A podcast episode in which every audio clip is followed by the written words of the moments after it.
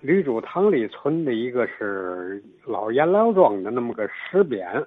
这个老颜料庄呢，这个匾分三段啊，正当中是“万亿号”三个字儿，另外两边还有两个，一边两个字儿，一边就是颜料，一边呢是电青。我就简单介绍一下这个“万亿号”吧。万亿号呢是一个老颜料庄，开在了真石街的接近东口那块儿了。它这个石匾呢是当年华世奎亲自书写的。关于这万一号这个颜料庄呢，据我了解啊，它属于山西的一个颜料庄。天津啊，打嘉庆年间就已经有了颜料庄了，就是山西人来开的。所以山西在天津呢，属于晋商啊，他们有十三帮，嗯，就是十三个行业里边，他们很有势力。其中呢，像什么当铺了啊、钱庄了、颜料庄都是啊势力很大。这个颜料庄这方面呢。经营范围实际很广，嗯，说起来，颜料跟染料这是两种不同性质的东西。颜料呢，嗯，什么做这个油漆了、涂料啊，嗯，甚至画广告了、画油画用的色呀、印刷用的油墨呀，这些颜色都属于颜料。染料呢，就是染一些个纺织品用的，是让这个布啊、各种的绸缎呐等等的，啊，呢子了、纺织品让它上色。用染料，他们全经营，同时还有一些个拿颜料配成的成品，像涂涂料了、油漆了，他们也经营。这个行业呢，嗯，山西汾阳人在天津啊经营这的最多。他们这行业总共在天津一共有大小买卖三百多处了，其中几乎山西就占了半壁江山。而且这山西人呢，最主要的都是汾阳来的人最多。当然也有别处的了，什么太谷的、太原的、呃临汾的、平遥的、五台的都有。但是主流就是汾阳人，他们势力最大了，所以天津在颜料行业里一提，管他们就称为汾老大。万亿号就是汾阳人来天津开的，这个人本名就姓赵啊，叫赵万亿，就拿他的名字做了字号，叫了万亿号。那个真实街这儿主要是搞一些个批发性的东西，零售啊一般都到繁华的像顾一街一带。后来呢，他又发展了，发展又开了一个分号，这分号就开到顾一街那边去了。顾一街里边有一个去侯家后的胡同叫江岔胡同，他们在江岔胡同开了一个分号，这分号呢就不叫万亿号了，叫万亿河。这个老板呢也是他们汾阳人。汾阳的这个人叫王大富啊，做这儿的经理。这个王大富呢，他是汾阳县那个现在是市了，汾阳市唐兴庄的人。嗯，他呢很好交朋友，所以他在这儿经营的很好，批发零售兼兼做。嗯，王大富很有这个能力，而且他善于结交，他有好多好朋友。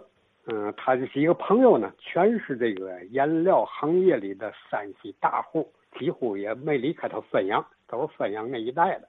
我举三个经常跟他在一起聚会的来说，他们四个人呢，十天半个月就一块儿聚会一次，互相交流一些个行业里的信息。嗯，但是主要呢，他们就是酒友，爱喝酒，就喝他们汾阳出的杏花村的这个汾酒。嗯，他这三个朋友呢，其中一个叫樊世荣，就是杏花村镇的人。樊世荣四十岁才到天津来啊，三十年代来了以后啊，两手空空，但是靠他靠着朋友帮助吧，没有钱怎么办呢？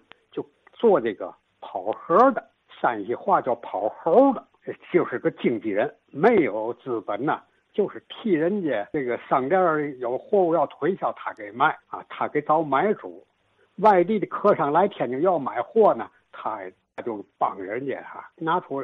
货单来，他就去各处给联系货源，这样呢，他给买卖双方搭个桥啊，就叫跑河。没有本钱，而且他住旅馆，就在顾一街有个万隆站呢，就住在那儿。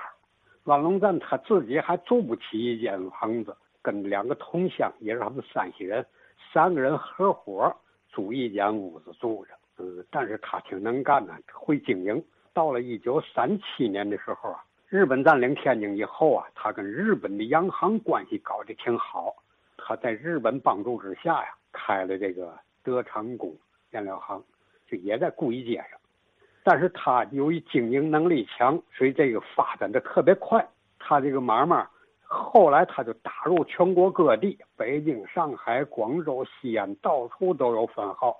全国他有四十多个分号，在天津顾一街的德昌宫是他的总号，所以当时他号称中国的颜料大王。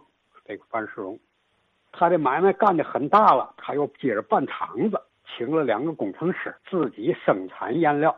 就是这个金彩牌的啊颜料，这个厂子到解放后还有了，改名叫和平化工厂啊，厂子也有一百多个人，还大部分也是他孙杨的老乡啊，来天津投他来就给安排在厂子里了。他跟王大富他们有一次啊谈到了这个杏花村呢，当时还不是国营的，是私营的买卖，叫义全荣。在日伪时期的义义全荣呢，经营很困难了。几乎就要倒闭了，没有资金了。他知道这个信儿以后啊，他说：“我们老家有那么好酒厂，不能让他倒闭了啊，我得帮一把。”这样呢，他又找到另一个朋友，这个朋友呢姓玉啊，玉管年也是他们这个酒友之一啊。玉管年呢开的这个颜料庄叫荣信玉，也在顾一街上。这个玉管年呢，当时就是山西同乡会的会长。这样他们一块商量，咱们。发展一个这个赞助运动，大家怎么利用山西在天津的这些有钱的买卖，大伙儿出钱，把这个义全荣一定得扶持起来，不能让倒倒闭了。借给他钱也好，捐给他钱也好吧，家一定是把他的困难给他解决，让渡过难关。这样呢，就在天津这个山西同乡会的帮助之下，由范世荣牵头，筹集了一批资金呢，给了一全荣。啊，义全荣这个汾酒才能继续生产下来。这个范世荣呢，后来是他还挺开明，虽然他买卖做的很大，钱赚的也很多，但是他并不看重金钱。所以解放以后，抗美援朝期间，他一个人一次捐三十七个亿，和现在三十七万，这个钱就能买一架战斗机。当时《大公报》都表扬这个范世荣啊。后来他又把全部的财产都交给国家。他说：“我就作为一劳动者，我不能当资本家啊，所以我不要资本，钱全给国家。这个挺开明的那么一个人，范世荣。再说这个玉管年呢，他开荣信玉也是个大颜料庄。你想他的买卖要小了，他能当山西同乡会的会长吗？他在山西会馆里办公，就看中了这个会馆好，建筑的不错，所以他呢，老家要自己建片房子，特意把老家的这建筑工人。带到天津来，你看看这山西会馆，天津的山西会馆嘛样？你画图纸来，回家照这样给我盖一个。所以他汾阳的老家这个方官年呢，盖的就跟天津山西会馆是一个形式的，那么一个一套豪宅。嗯，现在可能还保留着，据说是全县保留民国时期最完整的一套建筑，就是他家。这是王大富啊，樊世荣、王玉堂四个人经常在一起喝酒。这王玉堂又怎么回事呢？王玉堂跟王大富是一个村的，他来天津啊，也开了一个颜料庄，就在北门外，叫茂龙村啊。那个当时那北门外挺有气派的一个三层大楼，啊，门上面也是石刻的牌匾。这个茂龙村呢，嗯，买卖也挺大。他有了钱以后，在老家买房子。这个据说他他们这个老家呀，唐兴村他的住宅呀还保留下一部分，嗯，所以天津呢就有这么些个颜料行业啊，山西人在天津赚了钱发财，回家买房置地盖房，还保留到现在有这个东西。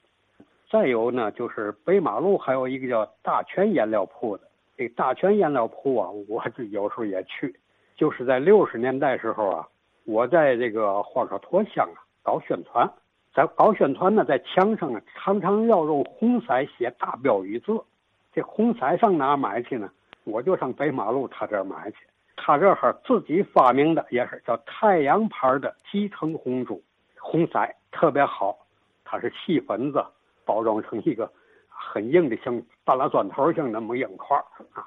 打开以后特别红的红色，太阳牌的。嗯，写在墙上以后持久不褪色，所以这也是山西人开的啊。那个在天津也很有名。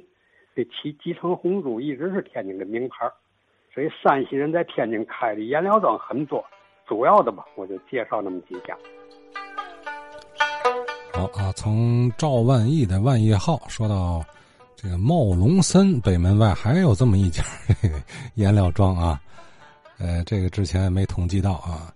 还说山西会馆里的这个玉观年，这个这个人呢，前两天周清音周老师也提了，这个玉啊，就是蔚蓝的天空那个蔚字啊，放姓氏里啊，那么查了查还是应该读玉啊。